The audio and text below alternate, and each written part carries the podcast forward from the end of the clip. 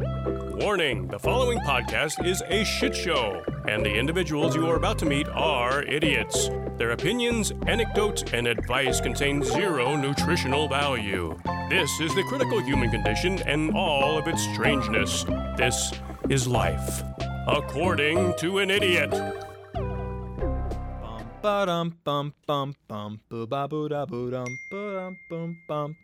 Aw, Jennifer, we have spaghetti for you whenever you get here.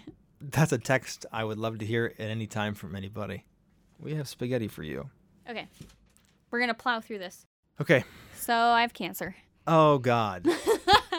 Just a joke, everybody. Cancer is a joke. I am having surgery on my uterus, so is it a joke? We'll see. I I'm still gonna say no. It's not a joke. Intensive surgery on your uterus. Yeah, I don't know. Is that a topic you want to talk about? Is your uterus? I felt like a good opener. Hey, so I'm having surgery on my uterus. I am having surgery on my uterus. Is the plural of uterus uteruses? I would say uteri. Because I hate the sound of uteruses. I like the sound of uteri. Yeah, uteri. It sounds like a white kid name. What? It sounds like an Afghan name. Uteri. No, like with all the fucky like little kid names these days, like uteri is definitely Yeah. like some little boy name that would be out. Like Slade. Oh yeah. I dated a girl who worked at a daycare, and one of the kids' names was Slade. Did they love Teen Titans? That was my first thought. I'm like, oh, he's going to grow up to be a villain. yeah. He's going to grow up to kill superheroes. Definitely. It's me, Slade. Hi, I'm Grenade, the seven year old boy. How are you? This is uh according to an idiot. Welcome. That was the five star golden intro that I had planned. mm hmm. Right, Jeremy? Right, Jeremy. So we just had our first improv comedy show we've ever done. And it feels appropriate to Yeah. share it because I was fucking terrified the whole time. some people from our improv class listen to us. So Yeah, so we thought we'd bore all of you who, people who aren't the four people from improv class. uh, the two listening. people. The two, the two people. Hopefully, it'll grow to four someday. I don't know. I think I think it's fun to add. I we talked about it a little bit before, Yeah. so I, I don't know. It's appropriate to update, right? We both have social anxiety yeah. and And just anxiety, Just anxiety. So anxiety, the depression, the OCD. shell shock. That's not even like totally sarcastic either. Like we're, I know. we're fucked. yeah. Yeah. As someone who is anxious, with improv, it was comforting because you don't know what to be worried about. So, therefore, you, all your anxiety is void. I, I get that way with lecture presentation type things Right. with my job. You can only prepare so much, and you just kind of at some point have to get up there and wing it. It's kind of a fun feeling to me, and it was to- it was very different doing it in like a comedy setting, but it was a lot of fun. Yeah. So, moving on from that, I did want to say thank you to our improv troupe, our classmates. If you're still listening to this, thank you so much. And I love you guys. You guys really did help me a lot, and the class was pretty transformative for me. Yeah. But um, I'm not going to let you say your thank yous. I uh, I thank no one. You're welcome, everybody. You're welcome for carrying this class. No, it was it was a very cool experience with cool people. yeah. I th- I would recommend anybody who like you don't even have to be funny. Anybody who has like really social don't. anxiety, try out improv. It's gonna make you so uncomfortable in the best way. Yeah, definitely. I always say you're not growing if you're comfortable. Absolutely. You should always do the things that scare you. Those are the things that you should reach out and do because what's the worst that's going to happen? You could die. Once you know that, it's not scary. Like that's what I always do. I always think because of the anxiety, of course. I always think, what's the worst thing that can happen? Okay, well that probably won't happen. Right, exactly. Okay. What's the worst that would have happened in improv? I don't know. I putzed a joke and nobody laughed. Mhm. And what's the best that happened? Uh, Probably what happened. Yeah. You know, I went up there, I had a fun time. Right. So if you are scared about something, just go out and do it. Because why not? you have a, a finite amount of time on this earth, you know. If you don't take chances, nothing's gonna happen. Definitely. Really nothing's gonna happen for you. If you're not okay with being a little bit embarrassed, you're gonna be embarrassed regardless because 'cause you're you're- gonna be like, I'm embarrassed that I didn't take a chance. Exactly. So That's my life philosophy. life is pain. life is pain. Be uncomfortable. Ooh, this is a perfect segue. Stop right there. life is pain. Think gulag. oh God. Okay, yeah, like right. the Russian concentration camps. Yes. I love where this is headed. Even better. Another twist and turn. okay. Think Shrek. Right? Lost do you, me do you see the parallels? um, uh, I don't know. Shrek looks like he could maybe be Russian. do you think that maybe Shrek in itself is a gulag. You're gonna have to elaborate for sure. That's that's Think. that's so conceptual. That's, Think, that is some high theory right there. I don't know if you've heard, but they're I definitely haven't. they're doing a Shrek reboot. Uh 2020. Yes. What? They're not doing a sequel, they're doing a reboot of Shrek. Okay. Supposedly. Uh, It's been in the works for a long time and they keep like postponing it, but supposedly there's going to be a reboot of Shrek in 2020. wow. Right? Internet hurrah. Everyone excited. Yeah, no, the thing is, the internet likes Shrek ironically now because it's been beaten to death with like the terrible sequels. Mhm. But the reason I'm bringing it up, the reboot and Shrek in general is I researched Shrek for some reason because I felt like it. I'm And not gonna ask the, questions. The history of Shrek. That's and good. apparently there was like I don't know if you want I call it a conspiracy Oh boy. with Shrek, which I thought was hilarious. So I wanted to share with you and get your thoughts. Okay. Basically, DreamWorks, the production company that made Shrek, Yes. punished the animators by making them work on it. So around that time, Prince of Egypt was also in works, and that was kind of like going to be their big Mhm. blockbuster hit. So they had a bunch of animators working on Prince of Egypt, and people. Actually, a pretty good film. it is. I, I actually like it. Uh, it actually it flopped in the box office. Yeah. Right. So back when Prince of Egypt was in the works, if DreamWorks thought that an animator was doing a bad job or they messed up or they made a mistake, they were sent to go work on Shrek as a punishment. Wow. The movie. Yeah, so they it was called the Gulag. oh, they actually nicknamed it the Gulag. Yeah, they they nicknamed it the Gulag and they called it getting Shreked. oh my God. yeah. That's oh, wow. Yeah, they uh, called it the ugly stepchild of the animation wing because they thought the movie would never see the light of day, let alone an Academy Award. Wow. oh wait, So- Shrek won the an Academy Award. Yeah, I guess so. Damn. Uh, oh, well, you know the first the first one especially was huge when it came out. Like it was like Shrek was massive. Uh, which is so funny because DreamWorks considered it a low budget boondoggle. Hey, I hate like the weird company, like the industry jargon. It's a that's a boondoggle. That's a boondoggle, I thought was a funny word. Um, yeah, they just banished animators to it once they failed on other projects. Uh, accord- and this is actually in a book of somebody who worked at DreamWorks. Mhm. So this is like a recorded thing. Someone thought it was important enough to mention in a book about the DreamWorks Yeah. gulag The called Getting gulag. Shreked. Getting Shrek. Man, I don't know. Like it just fits right into my perception of what Shrek is, though. that's like pure kismet. Shrek, when it came out to what it is today, Mhm. and with the revamp, I don't know what it's going to turn into again. We disrespect Shrek so much as a nation, as as a generation, with good reason though. With good reason, But and also, also- like not really ill intent. Shrek is like the really nice towel that is now a jizz rag. Shrek is love and Shrek is life, and Shre- Shre- Shrek, Shrek- is a gulag. Shrek, I know, yeah. Like I, the Shrek memes and everything. And if you don't know about the Shrek memes, because I don't know who's listening to this, look into it. You'll be confused. It's the weirdest thing. yeah, It's, the weirdest cultural phenomenon. Yeah. Can you take that seriously? Can you revamp that? Because it's become such a. I don't even know how to talk about it. Shrek is the fucking weirdest thing ever because people like love it so much they hate it, or they hate it so much they love it. I Uh, don't know. yeah, it's like the B movie. Yeah, the B movie as well, because the B movie also- did not do well critically when it came No, out. it but didn't. B movie memes, the B movie memes are absolute insanity. They're completely like, in, there's no way Jerry Seinfeld understands what the B movie memes are. Yeah, there's no not. way. Uh, if you're not aware, the B movie is a movie about a bee that falls in love with a woman, and then the woman also falls in love with the bee. It was an animated movie that came out probably like ten or so years ago now. Probably, yeah. I saw that in theaters as a kid. I, I did too, actually. Yeah. I was excited for that movie. Me too, Uh, yeah. Jerry Seinfeld produced it and he acted in it, and like the main character's face was like modeled off his own, kind of. yeah. It was one of those movies where it was just like a passion project, and I don't know why. Because like, what do you think about when you think of Jerry Seinfeld? Oh, bees, like. He woke up from a fever dream one day and was like, I have to make a movie about this. Right. Jerry Seinfeld took Ambien and like called the producer and was like, I got an idea. But yeah, it was like bad. Yeah. And then after a while, it just kind of became a meme. People started loving it. Kind Yeah. of like The Room. Exactly. It got a cult following. Shrek is a little different though because Shrek was actually good and people loved it Mm-hmm. when it first came out. Yeah. And now it's just kind of transformed into like a weird sex thing. Yeah. Shrek has reached the very depths of meme culture. It's what we've what we've done to Shrek, I think, is pretty unspeakable. but it only makes sense that it started off as this gulag. Yeah. Kaylee, I have something I want to run by you real quick. Have you ever heard of the Yellowstone Zone of Death?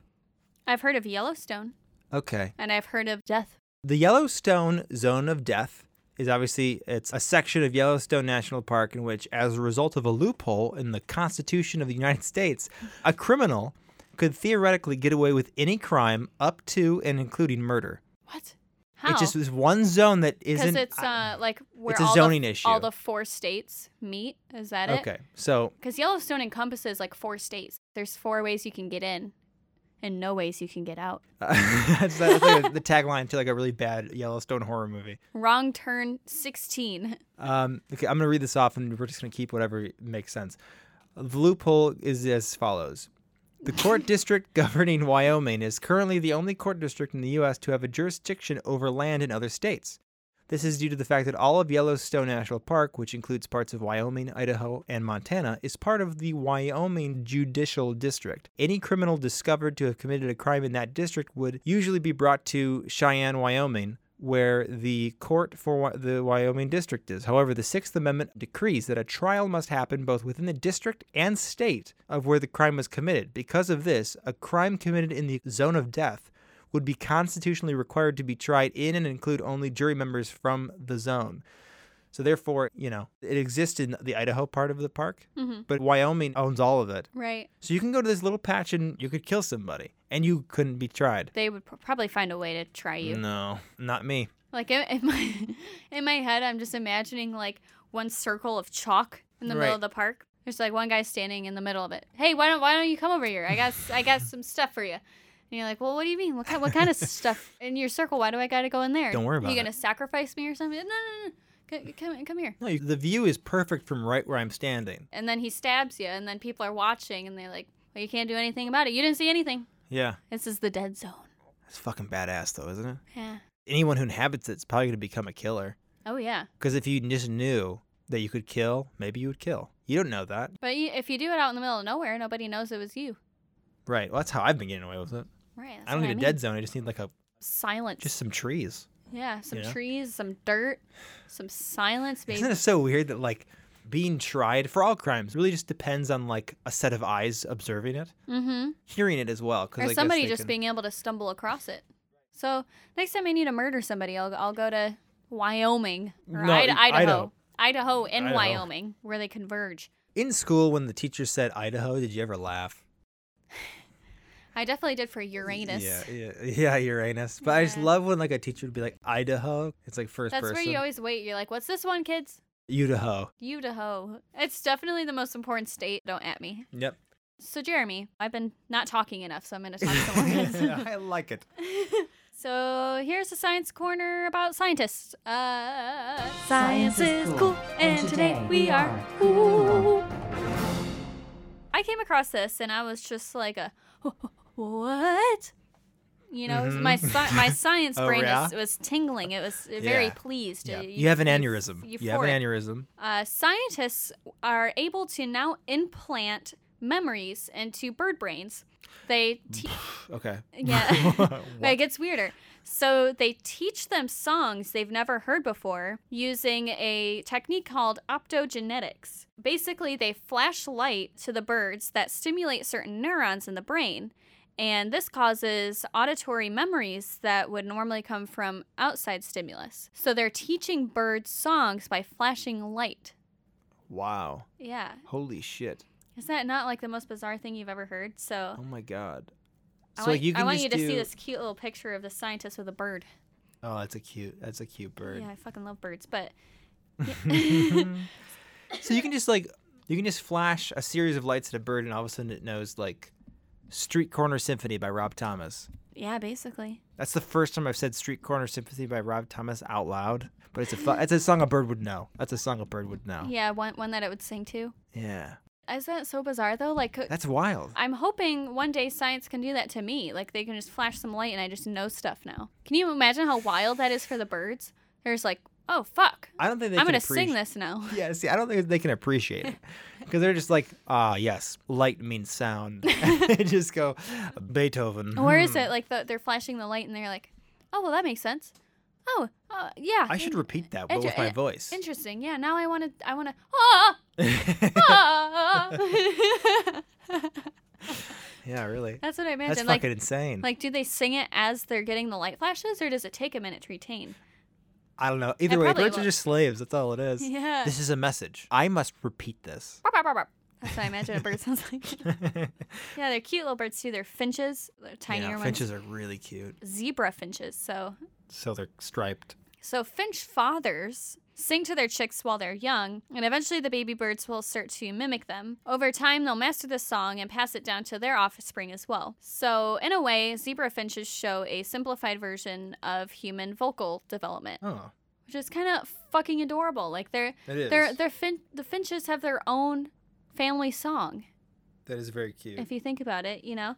So, in this new study, the researchers bypassed this process and directly manipulated the brains of young finches, which is like a fun way to That's say terrible. That's uh, to manipulate the brain of young finches. Right. Teaching them parts of a song without any kind of tutoring from their parents. They didn't even have to learn that from their folks. Yeah, like got it. I'm imagining I'm now the parent of this finch. Imagine how proud you'd be. Yeah, oh, they like- were they were ah. successfully brainwashed. Good job, buddy. I'm manipulating your little finch brain. What gave them the idea to do that? they used some kind of Morse code to teach the finches how long syllables of the song should be. Longer pulses of light told them to sing longer syllables and vice versa. And oh. eventually the birds learned how to sing along, even though they'd never been taught by an adult finch. That's cool. I wonder like what they are gonna do with that information. Yeah, I don't know. Can they do anything with that information? We're gonna get finch spies. If the Yeah. Soviet Oh, Union knew about this, Totally. Oh my oh, god. oh fuck, yeah, Yeah. so many secret messages. That's what the scientists said when they discovered what they did. Like, oh fuck, we just unlocked it. yeah, we un- we We unlocked the total it. code. Whatever it is, it's unlocked and like Pandora's box is just opened. Wrap it up, folks. We're done. This is it. We we unlocked it. Science is over. I thought that was fun. Well, you know what? What else is fun and has wings? What's that? The Mothman. See, that's the exact segue I was going for. God bless it. So, you actually read a book on this. yes. Uh, we're going to talk about the Mothman of Point Pleasant, West Virginia. It might be my favorite chunk of like American folklore. Oh, really? Yeah, I, I've been wanting to do it for a really long time. I think it was last October. I was going to do it for like, our Halloween episode. This is Mhm. back when the show was like a different format, so it was whatever. But like, and I was I, f- I was just a child then. Oh, how the times have changed. Oh, how the times have turned the tables. Yeah, even back then, I was like, I can't cover this because it's too deep. Mhm. And it isn't really that deep, but it's just such a. This is going to be a story that might be worth revisiting in the future. Definitely. The Mothman, which is a cryptid, a strange creature that appeared in the town of Point Pleasant, West Virginia from 1966 to 1967, is just such a bizarre tale that takes so many twists and turns. And it's going to really require you to um, either turn off your brain or turn on your brain, depending on who you are as a person.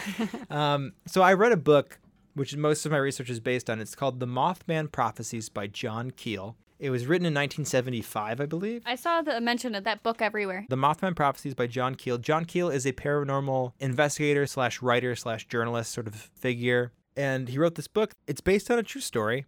And obviously he takes some liberties. You can definitely feel that in the book. You have it's, to. It's incredibly entertaining. I think if you enjoy like high fringe 100% check out the Mothman Prophecies. It's a wild ride. I walked away so confused and so unsure about what anything is. And I, I hope it aids in the discussion of this topic of the Mothman. So I think we should just jump right into it Yeah. and see what happens.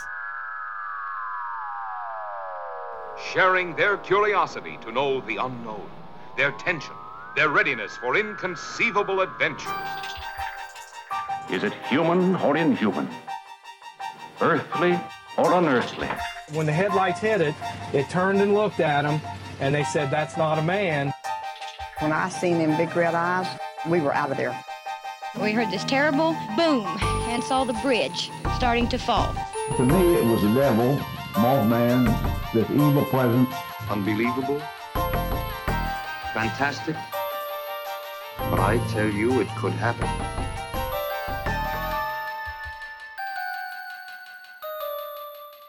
So the Mothman is really a staple of the local culture of West Virginia and you know obviously Point Pleasant, West Virginia. where it's actually there's a, a large metal statue of Mothman in Point Pleasant, as Wait, well as a, yeah, no, really, as well as like a Mothman museum. I think Jerry from Hillbilly Horror Stories recently went there. He posted a picture on Facebook with him and his granddaughter, I think. Aw, and that's it kind was of fun. yeah, yeah. I should have uh, contacted him and asked him what it was like. It's a huge tourist attraction, this museum, and just the story in general has captivated people's imaginations, and it's a huge part of American paranormal zeitgeist. I think to start off, a, a very important character in the story is Point Pleasant itself. So I want to just start off with giving you guys the foundation of our location, our setting. As of today, Point Pleasant is a relatively small town. According to a 2010 census, there's a population of around 4,300 people. Four thousand. That's like today. Yeah, well, that's as of 2010. But uh, based on the past censuses, it seems like it's actually getting lower and lower, which is kind Ah. of common for small towns these days. but- Interesting. yeah. yeah. I was gonna say it's probably even lower than that in the '66 and '67. Or it might be bigger because people move away now a lot. Yeah, they to, do. to cities. But anyways, it resides in uh, Mason County, West Virginia. And again, either turn off or turn on your brain. I'm going to be talking like this is all real shit, even though like I myself have some serious reservations about some of these the the facets of this My story. brain is so turned on right now. Yeah, yeah. Um, my, my, my brain is like hard right now. So it's located at the confluence of the Ohio and Kanawha rivers. Hmm. And I just so you know, little geography lesson for you. Confluence is just the term that refers to uh, where two rivers join into one. And so I know we talked about this in the past for sure, but this idea that supernatural paranormal stuff is tied to running water hmm and water in general, if you want to get fringy with it. The fact that Point Pleasant is literally on the edge of where two major rivers combine, I think could play a part in this mythology that you'll shortly see unfold. So, following a French exposition around 1749, a plaque was buried in, in this general area by the Ohio River Valley, which contained a commemorative declaration of ownership by what was called at that point New France, which is like, you know, the king of France at the time was like, we got to do what the English are doing. We got to make colonies there. hmm But at that point, the British had already started to essentially seduce the natives and be like, hey, we got glass beads and um, muskets, maybe? I, I don't know. so the French kind of failed at that. But the one thing the expedition did was it gave us like the first clear map of the Ohio River. And the Ohio River Valley was a really significant place geographically for mankind in that area at that time because it was a sort of artery which connects a multitude of waterways. Uh, the Ohio River itself drains into the Mississippi River, which flows to the Gulf of Mexico and into the Atlantic, and tributaries from New York, Virginia, North Carolina, Tennessee, and Alabama all led to the Ohio River. That's kind of like fantastical, right? Yeah, Like it feels like a fairy tale in that way. Like you always end up right at the same same spot. right. There's something kind of like creepy about Yeah, that. Yeah, and like drawing you to it. Yeah, because there's like there's always been a draw with like people and certain activities to water, and I think it's because like People are naked usually in water. exactly exactly. So it's, is just purely a sexual carnal area. All right. I want to stress a few things, and that's that namely this was the general area where Point Pleasant sits and has been super important historically, culturally, economically. It acted as a lifeline for trading with tribes and settlers. It carried ships from faraway lands containing European expeditioners and later boatloads of white settlers that would threaten the livelihood of the natives. The expression sold down the river referred to the Ohio being used to transport slaves down south to plantations. And so prior to the Civil War, the river acted as a kind of border between free and slave states. Uh, more slaves made their escape across the Ohio than anywhere else on the north south frontier. Slaves actually called the river the River Jordan. So it was sort of seen as that barrier to cross to get to, to freedom. So, notable history in 1770, then Colonel George Washington visited that area, passed right through Mount Pleasant, remarking on its beauty. Quote, This country abounds in buffalo and wild game of all kinds. And he also took note of the many ponds containing swans, geese, ducks, and um, giant mothmen. No. Ooh, that sounds wonderful. he said, There's giant fucking moth dudes here, and, I'm scared." And if you look over here, there's beautiful swans. There's some ponds. And oh, there's there's the Mothman. and there's a, what the fuck is that? And it's some man in a, a feather suit. yeah. J- the George Washington's journal for that day. What the fuck? Don't come here. There's a Mothman here. What the he hell? just like keeps bumping into that light bulb. yeah.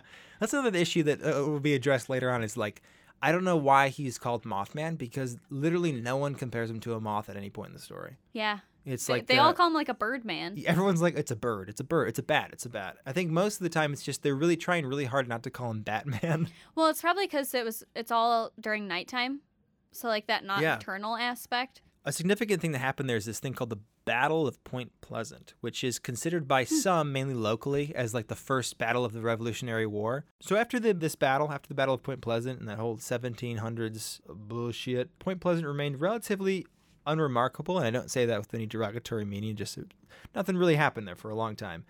Uh, that is until the collapse of the Silver Bridge in 1967, which killed 46 people. And we will get into that later. And that tragedy, as well, we'll soon find out, will become sort of the nucleus of Mothman mythology. So let's dive into the real uh, meat and potatoes. So as I um as I was talking about before, a big source for me in this research was The Mothman Prophecies by John Keel, published in 1975. It was a New York Times bestseller. It was translated into 13 languages. So, you know, this is this isn't your friend's zine he's trying to sell at a at a bookshop. This is a Zine? that's a, that's that's beyond you, okay? That is some hipster zines are like like local magazines that are like so underground. you can only get them at certain books. Yeah. Ah, Fuck zines. So the book contains uh, writer John Keel's account of his personal investigation in Point Pleasant around the time of the Mothman sightings, as well as at the same time, almost before and after, it sort of bookended these Mothman stuff, was a ton of UFO sightings. But the book also includes Keel's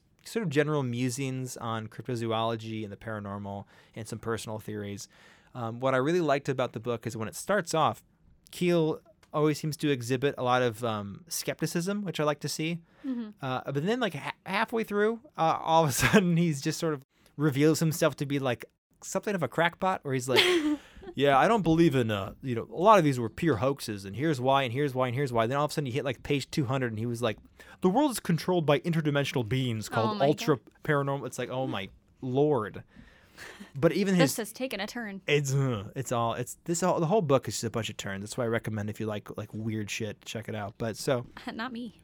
it was hard to follow. Um, um, like I read this thing in like a week and absorbed maybe twenty five percent of what he was trying to tell me. That's kind of how I feel about the Scientology book Going Clear. Oh really? Like there's so much and there's so many like turns and just Yeah. like what the fuck Yep. that I feel like I there's so much more crazy shit in there that I just didn't retain because Right. there's like more Because how can you? Because there's so much. There's so many different like narratives and storylines, and like okay, we'll get back to that in a second. But also So this, but wild. also that. First of all, Mothman in a nutshell. The Mothman is a legendary, a, leg, a sedentary lifestyle. No, the Mothman is a legendary winged creature. Descri- it's called a quick save. Legendary winged creature described as resembling a human man, covered in brown or sometimes it's described as gray fur, Hmm. with big red glowing eyes. He's around six to seven feet tall. He's got these big glowing red eyes in the breast area um, because he seems to have no head. Eh, Modern interpretations, like cool little graphics you'll see online, just show him as like a man with literal moth wings, but really he looked like an owl Interesting. like a giant owl- like a mascot owl almost because he kind of has this Yeah. like drumstick body this big fat head with two eyes in the middle and these big feathery bird wings and um legs that are often described as muscular like every, everyone makes a point of being like oh he had man legs like i saw the muscles in his manly legs I'm just imagining like can you like crush me with those? he's like that dude's like doing squats Yeah, like everyone there's several points people were like oh his legs were muscular his thighs. oh his legs went on for days Yeah. We are assuming the gender. It really could have been anything. It just didn't have breasts that we know of. But maybe their That breasts their breasts could be stored in a different part of the body. Maybe it's just too dark to see. Very true. Maybe their glowing red eyes were tits. Ah, Red hot nipples. red hot nipples. and you can probably enlighten us more on this, but Mothman, the Mothman, he lives in this area which I don't understand why it's called this. It seems almost fake. It, this area of Mount Pleasant called the TNT area. Uh, well, I have a whole history on it, so I can give you Give it to me. that right now if you'd like. The Mothman is known to frequent the TNT area, as it's called in West Virginia. The TNT area is from an ammunition manufacturing facility that employed a few thousand people in World War II. So explosives were stored in bunkers scattered across uh, about 8,000 acre territory. And these bunkers were disguised by a thick layer of earth. So think kind of like hobbit holes. Oh, okay. You know, like Yeah. there's there's a hidden door that's kind of small, and then the rest of it's covered by That's how Mothman got in. yeah, earth and like grass and stuff, kind of like Lost. You think like the hidden bunkers and Lost Yeah, and yeah, stuff. Uh, so they're actually like really creepy looking, like old, rusted. Yeah. It definitely looks pretty explosive-y. Right. Um, like Yeah. you shouldn't go in there. right, yeah, for sure. Uh, so the manufacturing facility for the explosives closed down after World War II area, World World World War II World War time period, yeah. and the land was converted to a wildlife manu. Oh my God, I can't talk. A wildlife Join club, sister. a wildlife management area, which was later found to be severely contaminated by explosive byproducts. So. Naturally, today the land is used for fishing. Okay. uh, while still being on the EPA or the Environmental Protection Agency's national priorities list for hazardous waste. Oh wow. So it's extremely hazardous, and people still just kind of go there for fishing trips and stuff. But this is said to be the Mothman's main domain and hiding place. Right, like his nest. yeah, his nest. And I guess the like, the reason they call it the TNT area is because they just know like, oh, there's still TNT in there. Yeah, absolutely. There's still explosives under there. Yeah. Fun fact in May of 2010, one of the bunkers with 20,000 pounds of unstable material suddenly exploded. Oh god. Yeah, so these things are still like active Wow. and unstable and like reactive. Right. And yeah, nobody died, thankfully, but like a few people were injured. But can you imagine? Like, I think I Like, that's kinda like how close it is to Point Pleasant. It's like a few miles north of it, I think. yeah, it's very close. It's, yeah, it's located five miles north of Point Pleasant. Yeah. So you got to think of the psychology of this. Just knowing that there is this kind of mysterious abandoned area that's dangerous that could blow up Yeah. at any second really could have aided potentially to this idea of that's where the thing dwells. Is this Yeah. dangerous area that we can't go to? Definitely. And if you hear the stories of like this dangerous thing and ooh, spooky, then and when you go there, you're like kind of more inclined to think something's, is there. awry. Yeah. Yeah, and then once you get that creepy feeling, it's hard to it's shake the power it. of suggestion, kind of. a lot of the sightings were in this area, and many claimed it was a large winged man with red eyes. Yeah. A contractor working in the area uh, shined a flashlight at the creature, and its eyes glowed like bicycle reflectors, Mhm. is how he described it. He also blamed the disappearance of his dog on the creature. Yes, So there's like a lot of animal uh, disappearances with the Mothman as well, which Yeah, that was that was I believe that was Merle Partridge. Well, unless there was two separate dogs that got uh, like. there's a few dogs that went missing. yeah, I know. There's a thing with the Mothman, like dogs. Like Yeah. he probably eats dogs. Well, my Um, thought instantly was like Mothman is in a bunker and he just has a bunch of dogs and he just he loves them. That's pretty cute. and I all of like his pets a lot more. and like the dogs just like love him because he's all fuzzy and stuff and he just like pets the dogs all day. That's a really cute. That'd be like a nice little cartoon. Yeah, I drew a picture of Mothman while I was like listening to uh, to interviews, and uh, this is, in my opinion, this is what Mothman is. Oh, that's Just horrifying. Just really fucking. I love that picture though. You should um you should put that in the graphic art for sure for Instagram. Yeah. Any guesses on what this is? Our next episode focuses on whatever the Whatever fuck that is. beefcake is. Yeah. That's my idea of moth. That's my idea of Mothman and the Perfect Man.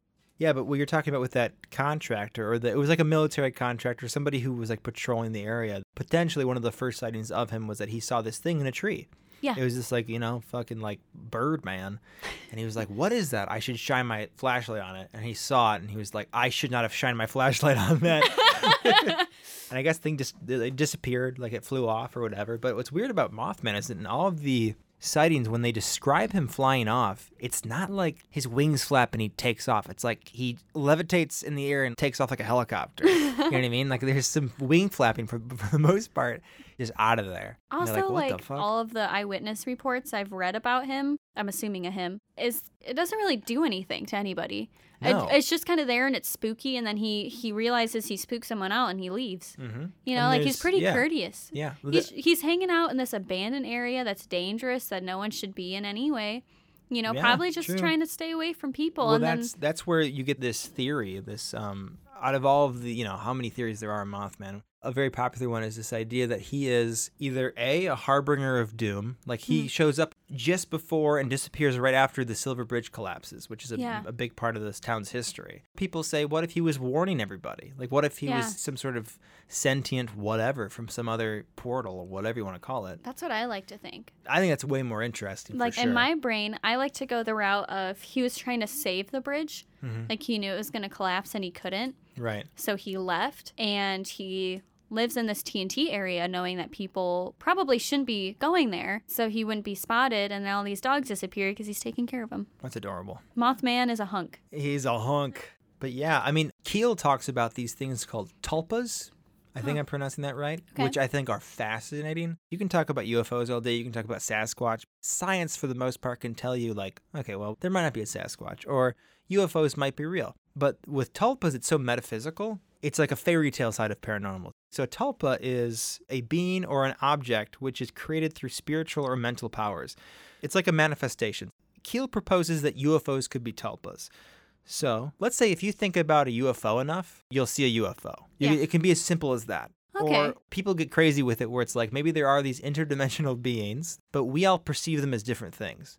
Think of like if a kid can't comprehend what he's seeing, he or she will relate it to whatever they do understand. Mm-hmm. So if he walks in and mom and dad fucking, he's like, mom and dad are wrestling. Yeah. So if this thing, this entity, this manifestation, this metaphysical being shows up and your brain has to decide what it is. This is really high concept and I'm definitely did not like look into enough for you to understand what I'm about to say. but so like a mirror, it reflects whatever your brain can conceive. That's really interesting. There's this this thing entering our dimension, but in my mind I'm going to see it as a big man with wings. Oh, it's the mm-hmm. Mothman. Someone else might see it as like, oh, a big flying disc. Right. It was a UFO. Or way, way back in medieval times, you saw something weird in the sky. Oh, a dragon or like a witch. Right. That's because at that time, that's as far as your brain would go to. That's what your brain could, you know, comprehend Right. in terms of this uncomprehendable thing. Right. So that's obviously a huge tangent. I apologize, but so no, that was like really interesting. there's the concept that maybe the Mothman is a tulpa. Maybe it's this thing where at that time, for some whatever reason, people were seeing a Birdman. Right. And uh, I mean, it also kind of explains why it hasn't been seen since. Yeah. Or maybe he just realized his hidey hole was discovered and he's like, all right, I'll go, I'll go fuck off somewhere else. Just the uh, concept of him, he doesn't really make any sense. Like he like No, he doesn't. It's so odd. and he doesn't really reoccur in any other places in time. Mm-hmm. But there are similar sightings to things like this. These are less substantiated, so I can't, you know, say for certainty. For example, there's this thing called the Black Bird of Chernobyl, where this insanely large bird thing was seen like days before the Chernobyl collapse. And there's also this uh, this sighting of like a of a winged birdman similar to Mothman outside of this mine in Germany, somewhere in Europe. These workers reported to a mine one morning, and they saw a man standing in front of the mine with their back to them in like a, a black coat. As they watched, they thought this is a very strange looking man, and they realized that that wasn't a coat, it was black leathery wings. And the man screamed at them and spread his wings and flew away. Shortly after, the mine collapsed. These weird anomalies tend to show up before something crazy happens. Yeah. And for some reason, they're all winged, which I don't understand. You know Um, what I really want? I want a pelican man. Yeah. That'd be fucking disgusting. Pelican man. Okay, I heard this uh, this thing today. A pelican's beak. I'm gonna fuck this up. A pelican. a pelican's mouth can hold more than its belly can. Interesting. Like pelican. No, like it's fact. interesting. It's a science fact. Oh, really? No, like pelican bellican, like his belly can. His a pelican's beak can hold more than its belly can. It's Uh. dumb. I'm not gonna leave that in. That was the worst thing I've ever said. I'll leave it in. I, I edit the fat, so it's staying in at least from my perspective. Oh God. Okay, so back to other bird things. Um, Ah. I want to touch on. Uh, well, first of all, tell me about what you learned about the first sighting with the gravediggers. The first sighting ever of the Mothman was in 1966 uh, when two gravediggers. But I should start by saying that from 1966 to 1967, there were over 100 reported Mothman sightings in Point Pleasant, Mhm. and there's assumed to be many more that just weren't reported. But Yeah. so like this was a this was a serious thing locally. Yeah. But t- talk about the Especially first. like when there's only 4,000 people in the town. Yeah, I mean that's significant. Yeah. So the first sighting was in 1966 when two gravediggers working near Clendine, West Virginia, reported a large winged humanoid that flew from a nearby tree and glided over their heads. So yeah, definitely not like flappy, kind of like this big bird swooping thing, down. kind of swooping Right. down over top of them. Yeah. A point of interest I thought was on November 13th or 14th, 1966, at around 10:30 p.m., Merle Partridge of Salem, West Virginia, which is about 90 miles north of Point Pleasant, so quite a ways, but this is a little bit before the Mothman sightings had reached Point Pleasant. Merle Partridge was watching TV at night when his television set began to blank out. Just as it malfunctioned, a high pitched whining came from the TV set, and as Merle would later describe, it was very loud and sounded like a generator winding up. Just then, Merle's dog Bandit, who had previously been resting outside on the porch, started up with a crazed and incessant barking. When Merle checked on Bandit, he noticed that the dog was directing his attention and his barking towards the hay barn, which was um, a considerable distance away from the from the porch. And this dog is claimed to be by Merle a very reliable and trained dog, Mhm. but he had never seen Bandit act so strange and so panicked, and that kind of worried him. So he went and got his 8mm shotgun, and he ventured out into the cold November night. There's a feeling of fear that he couldn't shake, and so he confined himself to the porch. Peering out towards the hay barn, Merle noticed two very large circular red lights moving in the distance. When he saw it, he pretty much saw it as eyes. He watches these lights in the distance. They were shiny and red, and if they were eyes, they were eyes that belonged to something quite large. And that's when Bandit finally snapped and goes running into the dark after the red glow until there was no sign of the trusted dog or the red lights. So all of a sudden, Bandit's gone into the night.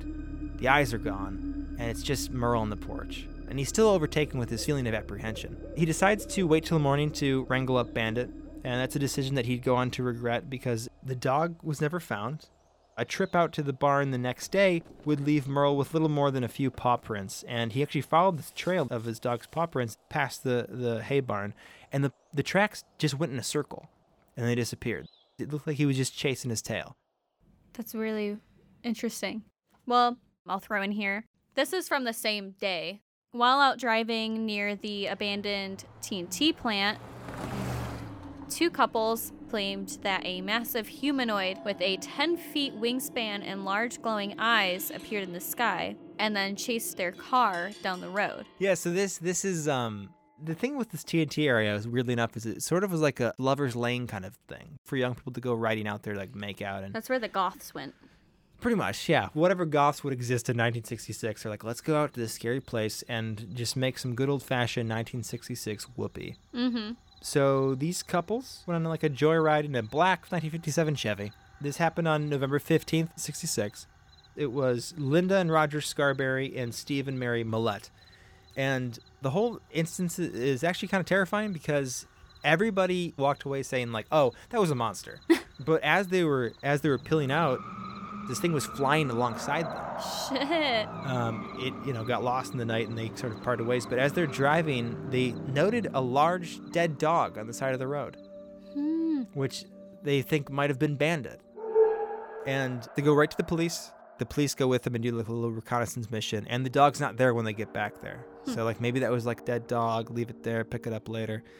Um, but that's just how I thought those two were related. But that's that's sort of like the cornerstone sighting is this image of this 1960s couple in a black Cadillac being chased by this monster. Can you imagine how horrifying that would Fuck be, that. though? Fuck that. Ah, Fuck that so legitimately. I- I literally being hate that. chased by some monster thing, and you're like, No. this is only. You know, you're only supposed to see this in the movies, and then, then it's literally happening to you. And this is 1966, so people like they don't even see this scary stuff in movies. Like they're you know like in movies it's like very tame stuff. This is probably like melting their brains. Let's see if I can try to find the uh, the headline was really good for that because it showed up in the paper the next day. What's so cool about this story is as a community, everyone knew who to trust. Very few people were laughed at with these sightings, especially when they started to double up. So like it is interesting to see the community respond to it because even the police officers with those young couples, the sheriff or somebody, one of the police officers said like I've known these kids their entire lives. They're not liars. They were so genuine. I believe what they saw. So there wasn't this typical like, "Oh, you crazy kids." People were like, "Oh, you saw a monster? I'm also scared." Yeah, like that's kind of awesome. Yeah, I think this like the Mothman Prophecies film had almost nothing to do. It was like a modern adaptation that also wasn't really an adaptation. hmm But I think like the book itself the stories it tells. Like it would be an incredible film on its own or like a mini series because the stuff that happens with Mothman is like bizarre. There's UFOs, there's Men in Black, there's I would love a it if giant they did like a Maleficent twist on it, where they did it from Mothman's perspective. that'd be really cool. Yeah. He's just some homeless man that likes to hang out in the TNT area, and then radioactive. Ah, Mothman He was now. bitten by a radioactive moth. but he always just loved dogs because he's a homeless man, and now he's trying not to spook people, and he's like chased down the car, like guys, don't be scared, it's fine, it's Guys, fine. stay away. This is the TNT area. It's very dangerous. Yeah, the one guy's dog is the first dog he tried to befriend and accidentally killed it, and he felt bad, so he got rid of the corpse because he didn't want to keep scaring people. Yeah. And he ate it still. Yeah, he still ate it. It's still delicious.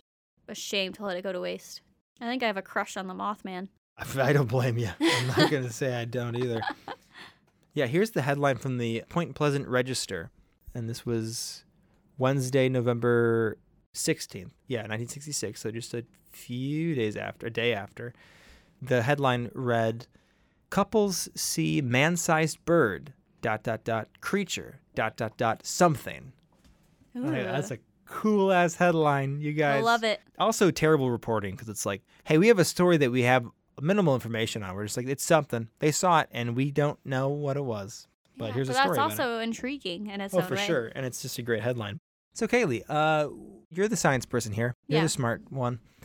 I'm the good looking one. And so, good trade off. So, um, there's several theories to disprove the Mothman, which only makes Yeah. sense because it's like a ridiculous concept. Yeah. What did you find on debunkings of Mothman? So there weren't a whole lot of like well researched or well thought out theories, but the main one is called the Sandhill crane theory. And this originated from a wildlife biologist at West Virginia University that told reporters that descriptions and sightings all fit the characteristics of a sandhill crane, which is a large American bird, almost as high as a man. They can be like six feet, five, six feet, It's- something like that. That should not exist. Yeah, with a seven foot wingspan, uh, with red coloring around the eyes. And he claims that the bird must have deviated from its migration route, Mm-hmm. so it ended up in an area that it isn't normally in, which would explain why the people are suddenly seeing this thing. That's for uh, unnatural to them. It's unnatural to them, and it was such a short amount of time yeah. and you know eyes kind of glow when you shine lights in them and For sure. stuff and they are Yeah. very like big and red Yeah. so it does fit that description the disappearing of the dogs is still kind of unexplained Right. Also, they got those skinny little bird legs. They're They like do. sticks. They have no muscle like our boy Mothman. yeah but no also beefcake. Memories you know the whole false memories thing For sure. That's a If- whole, that's a huge part of it. yeah if you if you look at it and you tell yourself that's that's like a bird man. Right. you're gonna remember it having like man legs. that's legs true. Yeah. you know what i mean Yeah. or like an owl owls don't have like visible legs That's right. right They also So- kind of have the big eyes and no real head because owls are kind of stocky. Mhm. It's uh, there's I think there's like it's very likely. that- Yeah. I in no way am confident that Mothman is a real thing. Yeah, That the if sightings he were is, hit even me real. up. Yeah, please. Call Give- me. Yeah, contact us, Mothman. I also love will. dogs. backing away from the Mothman itself for a little bit because really as far as the Mothman is concerned, the rest of the sightings are just kind of like that. A dog runs away into the night. People get a weird feeling. They look outside and they see a pair of red glowing eyes looking at them. yeah. There's a hundred sightings. Yeah. Where it gets interesting, I think, is the Silver Bridge. Yeah, that shit gets wild. So I'm gonna deviate real quick. Same time frame. Mm-hmm. There was a ton of UFOs seen in Point Pleasant, and a lot of people think that there is a relationship between Mothman and the UFOs. So March 9, I think this is a really weird. Uh, this I got this straight from Mothman Prophecies. So March 1966, as John Keel described her, a quote shapely housewife. Also, like low key, John Keel is a sexist. this book is from 1975, and he says so many things where I'm like, oh god, I'm I understand why there isn't an audiobook of this. Right. You're like, okay, John Keel. Um, so, a shapely housewife was waiting in her car outside of school to pick up her kids when she saw a shining metal disc hovering low to the ground above the school playground. She described a door like aperture that opened on the side of the disc's rim, with a man standing outside of it in midair, watching intently at the playground.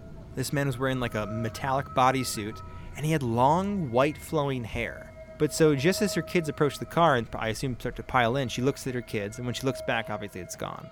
This is a really weird UFO sighting because it makes it does not sound like it came from the period of the 60s. Right. Um, And I mean, that to me could also be a tulpa.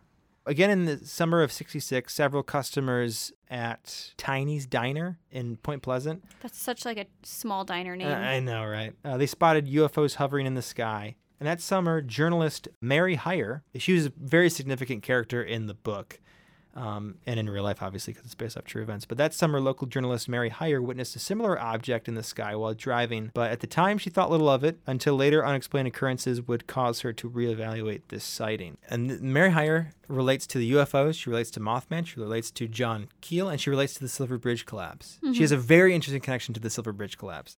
So, Mary Hyre was a newspaper reporter for the Athens Messenger and managed the publications office on 6th Street in downtown Point Pleasant. So, Mary ran a column in the Messenger called Where the Waters Mingle, which is a reference to the confluence of the two rivers that are outside Point Pleasant. And this column was all about kind of weird, odd paranormal happenings in the area. Because there's always been, I guess, some weird shit going on in Point Pleasant. And so, as a result of her running this column, she got along with John Keel because John Keel, again, was a, a, paranormal investigator. So, when he came into Point Pleasant to research UFOs and inadvertently Mothman, they kind of hit it off. Keel ended up dedicating the book to Mary and the people of Point Pleasant. But yeah, so her column around the time when these UFOs started happening, again, everyone knows each other here. So, when a guy walks in and says, I just saw a UFO and it was the craziest moment of my life, she's like, I'll write an article about it. so, I'll just tell you how she relates to the. Um, Silver Bridge collapse. Okay. Okay, so uh, at some point in the we're going to be bypassing some a lot of girth and meat of the story, but an interesting point I want to get to about Mary Hyre's at some point along her adventures with John Keel and all this stuff, which is a whole episode in and of itself. Uh, she starts to have these premonitions or these weird dreams Oh. of water and wrapped presents floating in water and people floating in water. Think like a lazy river. Like she's having these dreams of these people floating in the water with these wrapped Christmas presents. Yeah. Um, do you know the date someone that collapsed? Yes. December 15th, 1967. Okay, so when this bridge collapses, a lot of people were Christmas shopping. Right. And so these people, when the bridge collapsed, um, ah. When yeah, when Mary first went to the scene, because it was a huge thing in town, everybody rushed to the bridge to see what happened, because all of a sudden the bridge was just gone, Right. and they heard screaming. Mary looked into the water, and she saw, first of all, she saw like some submerged cars, but she also saw Christmas presents floating in the water, and then she saw the bodies rising up. Obviously, people that died in the impact of the collapse. Mhm. So these dreams were like a, you know, like a premonition. And so people relate that to like, you know, this this thing that Mothman or whatever was going on at the time had this effect on people. But more on the Silver Bridge collapse, I think you you know more about that than I do. Yeah, so the Silver Bridge was built in 1928 and was connected from Point Pleasant, West Virginia, to Gallipolis. Galap- Galap- I have no idea how to say it. I don't know how to yeah, say no, that. It was in the book. I have no idea how you pronounce that. Gallipolis, Ohio is how I'm going to pronounce it. Um, so it connected the two areas over a river and was pretty traffic ridden, I guess you'd say. So come December 15th, 1967, the bridge crumbled into the Ohio River during rush hour. Like the worst time for that to happen. Yeah, literally Yeah. the worst time. Yeah. So the bridge was pretty popular, and then you can imagine during rush hour it was completely packed. Yeah. Uh, it crumbles into the river, killing 46 people without warning. There wasn't even any signs that the bridge was going to collapse or that it was weak. It just kind of collapsed all at once. Um, I read in the book that like a, a, a main reason for the collapse too is that it was built in like the 20s. Did you say? 1928. Yeah. Yeah, built in 1928. Um, and it was built with like Model Ts and like the car builds at that time, which are significantly lighter than cars manufactured in the 60s. That's when like the chassis and everything got significantly heavier Right. and more sturdy, and it's like a totally different machine. So it really wasn't equipped for that weight change. So it was sort of like a ticking time bomb in a sense. It is one of the worst catastrophes in American history, which I think is really interesting considering it's like such a small town with like Right. 4,000 people. And, and when you, th- I think it's easy to look at the number. Of what was it? 47. 46. yeah. people died. 46 people is a lot of people, but also like not a ton of people. That's Like, what I think. When I think of a catastrophe, I think, oh, like hundreds of people died. But you got to remember too, this is a small town, and how many individuals did that affect? Right. You know, how many generations were changed? How many generations were, were ended? How Yeah. many you know lives were changed forever? I mean, that's that's a weight that the town still feels because it wasn't that long ago. Right, definitely. And there was an investigative team that was kind of put on to see why the bridge collapsed. And really, all that they found was poor design and overloading of the bridge. Uh, and they blamed the entire bridge's collapse due to the failure of one single link in the bridge. So it was a poor design and it was overloaded, but that in of itself wouldn't have explained the total collapse of the bridge. And the only thing that they found that would explain it was the failure of a single link, Damn. um, which is kind of insane to think about. So, Mothman sightings were seen around the bridge before its collapse, and they stopped immediately after the collapse of the bridge, uh, which made a lot of people think that the two were related. Either that the Mothman caused the collapse of the bridge, or that the Mothman Yeah. was trying to warn people of the bridge collapse. A lot of people claim to have seen it just before the collapse of the bridge itself. Right. It's some of the the final sightings are like right before the bridge collapse. They see this entity hovering over the bridge. Right. Which is kind of interesting to me because I would think, you know, the Mothman is this big craze in the town at the time. Everyone's talking about the Mothman, everyone's seeing the Mothman. And then you have this mass tragedy of a Yeah. bridge collapse. I, like, I would think that kind of takes the focus of what's everyone's talking about. Yeah. You know, like that's the new headline, that's the new story. So, like, the Mothman's kind of forgotten about. Yeah. So maybe that's why the Mothman disappeared. Yeah. You know, like the sightings stopped immediately because everyone was so preoccupied with the bridge Right. collapse And and, if you- 46 families really kind of being ended Yeah. in a town of, you know, 4,000. You look at it from that really crazy tulpa side of things, if it is all mental projection and your mental energy is directed somewhere else entirely, Mhm. it would make sense that you'd stop seeing these weird things because you're not even your brain isn't even paying attention to them. right, that's what I'm saying. Because you're so preoccupied. yeah, isn't it? I don't know. Like that's kind of Yeah. interesting to think about. I think. And a lot of times when you hear stories like this with these cryptids and, and when it's tied to a town tragedy, it's normally after the fact where it's like, Yeah. oh, all these stories come out. But what I like about this is that it was such a big deal before it happened. Mhm. It adds a, a level of like mystery and like creepiness, and I, I I'll say legitimacy, although I know that it's a it's a wild concept. But the the fact that it was such a big deal, and then this thing happened, and then it was still a big deal afterwards. Yeah, definitely. And there's so much more with Men in Black, specifically. I think like we could totally do like an uh, episode on that alone. It's so fucking creepy. There's some stuff I actually like. I reading this book, I had nightmares about it. Maybe our next episode we can focus on Men in Black. So this Yeah. can be like a part one, and then maybe we can have our first part two episode. Yeah, which would be kind of fun. So that was part of the maze of the Mothman tale. Yes. Uh, we'll continue. I've decided for the both of us on our next episode, well, we'll kind of dive in more of the Men in Black. the finer details. Yeah, the finer story. details to kind of focus on the Men in Black and a few other people that tie into the story because it was such a meaty, meaty, topic, topic, and yeah. I would love to fully explain it. So this was part one, and we'll go into part two in our next episode. But if you did like it, please make sure that you leave us some feedback. You let us know if you have any topics you would like us to talk about. It's a bit of a delay if you send us an email. I promise I read it. yeah. and we will do an episode on the topics you give us. We just also record like a month in advance before the episodes come out. Um, so don't lose hope. We'll talk about it. But send us an email at according to an idiot at gmail.com.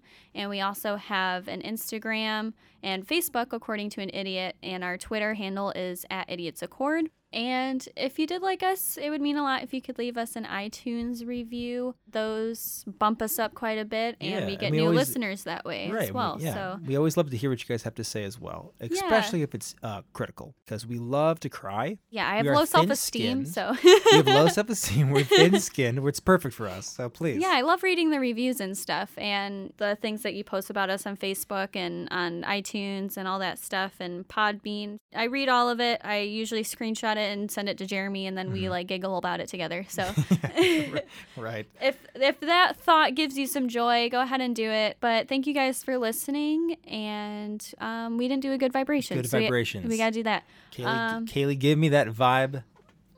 my good vibrations is hunky, sensitive Mothman. Obviously. Yes. I I Daddy. I'm gross. Uh, I gotta say, I think um, how could mine not also be Mothman? I don't know. We've established that he is a very eligible bachelor. Imagine resting your head up against his fur. Like, yep. ah, It's warm. He's got big ass wings. Inviting. Uh, just eyes that you get lost in. He'll, he'll dog sit for you on vacation. It's perfect. Yeah. So Thank you guys for listening and have a good one. We'll see you next time. stay spooky.